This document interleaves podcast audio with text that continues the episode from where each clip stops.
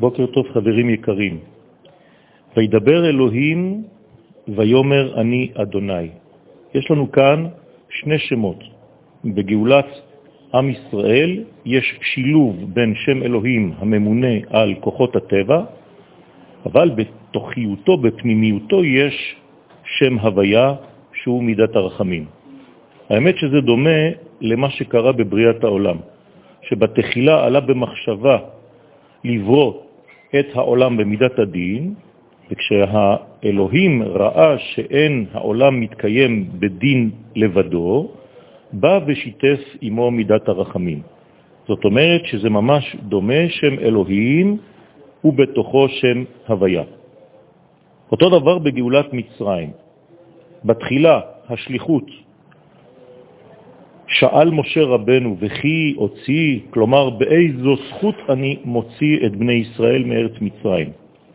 השיב לו הקדוש ברוך הוא, בהוציאך תעבדון, כלומר, בזכות קבלת התורה שאתם הולכים לקבל אחרי יציאת מצרים. במילים פשוטות, התורה היא עצמה הייתה במצרים, ובזכות הוצאת התורה, גילוי התורה ממצרים, אתם זוכים לצאת ממנה.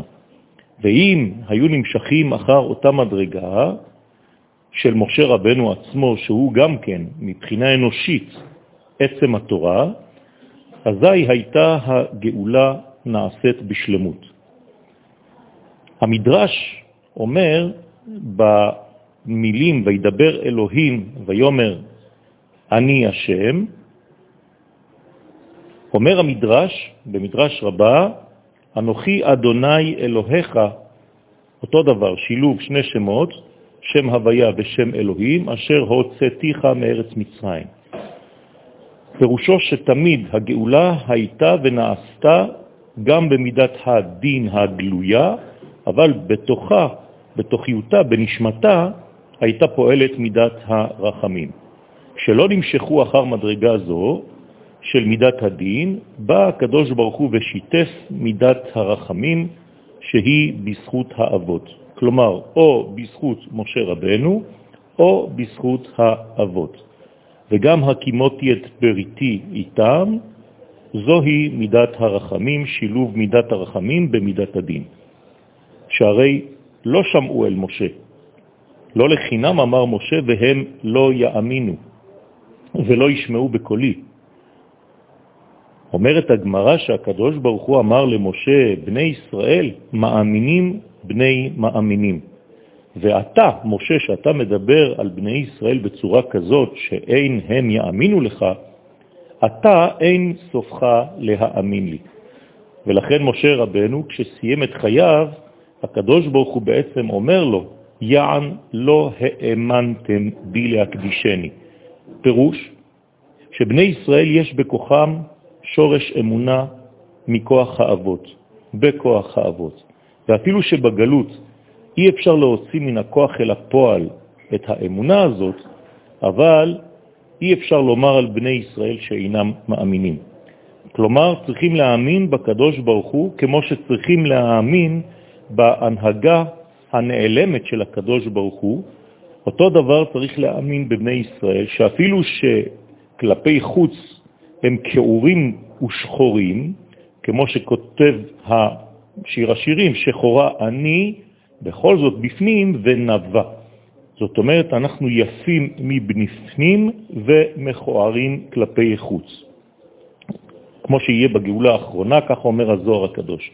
ולכן התרעם עליו הקדוש ברוך הוא, על משה רבנו, שהיה לו בעצם להאמין בבני ישראל.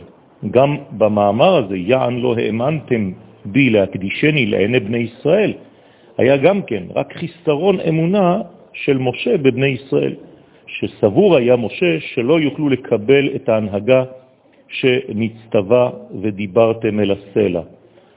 לכן, לפי שהמרו את רוחו, אז הוא היכה בסלע. אבל היה צריך באמת להאמין שהחטא בישראל הוא רק במקרה ולא בעצם.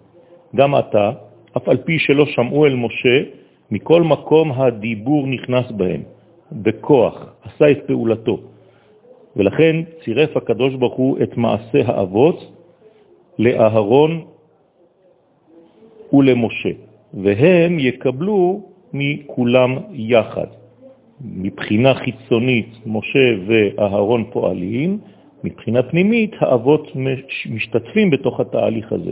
ועל זה נאמר, כל דודי דופק, או כל דודי זה בא מדלג על ההרים, מקפץ על הגבעות.